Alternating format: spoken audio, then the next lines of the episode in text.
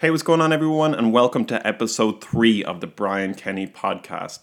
This is a podcast where I am basically discussing everything that is going on in my life, how I'm trying to improve things, what's working, what isn't working. Hopefully, other people benefit from it, but primarily it's used as a tool for me to reflect and look back on where I was before and what I'm doing to actually improve everything from business to family to just overall life gains. Okay, so point number one that I've learned since the last podcast is that it is very difficult to get a team to depart information and to depart skills to other team members.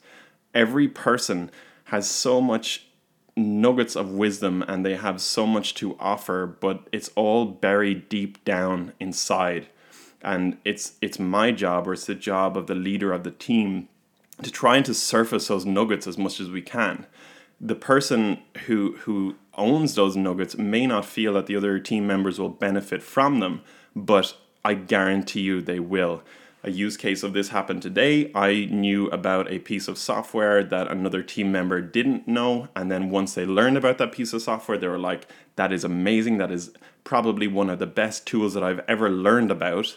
It was called Clearbit, by the way. Um, and it changed the whole dynamic of, of our sales process.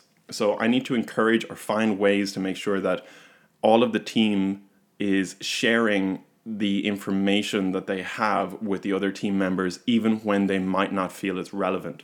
A good um, another uh, point that I've learned from that is in Slack in Slack, what happened to me a lot is that other people would send me private messages all the time rather than discuss it in an open forum like the general chat channel.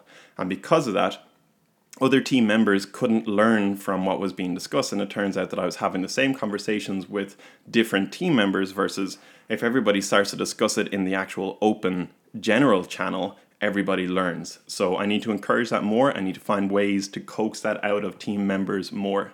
Point number two is I've recently reintroduced the daily stand ups into Minicorp and they are becoming really effective.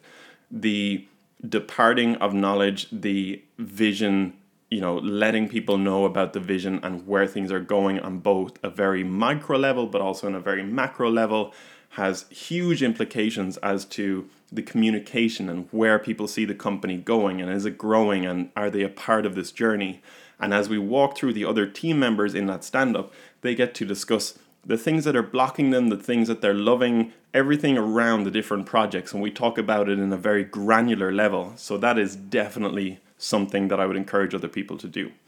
Point number three is that I've realized that you can't over communicate.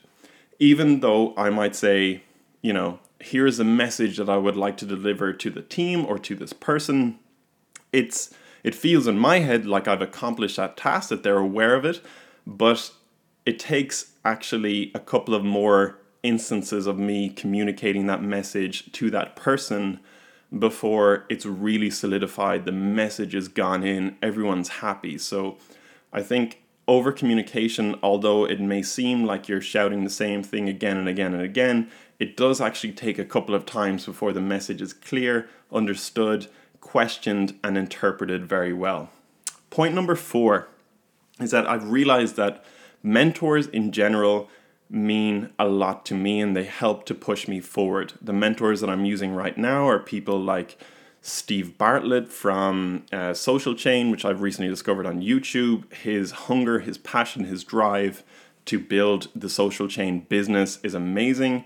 Other people, um, let me think, like Ben Brown on YouTube, his creativity, his imagination is really inspiring as well. And then other creators like Craig Adams, Sam Sheffer, these are all people that I watch consistently on either YouTube or on Instagram stories and in other social media. And when I watch them and when I see those guys create, those people inspire me to go and to create other things as well, but they also help to almost encourage my imagination forward. So I think you don't have to have a mentor as a person that you meet on a daily basis or even face to face in general. You just need to have something that is inspiring and is pushing you forward and something where you kind of go, that's pretty cool and it's pushing and and that's really great. So it's a quite short episode, but they're the four things that I've got for this one. I'd rather not beat about the bush. Your time is very valuable. My time is very valuable. So that is episode three. Something that's come up a couple of times is that other people would like to ask me questions on this podcast or me for and for me to answer them. So if you got any questions, send them to me either at brian at minicorp m-i-n-i-c-o-r-p dot i-e on Twitter, Instagram, whatever you'll find me. My username or handle is normally bkenny. Okay, peace. Thanks.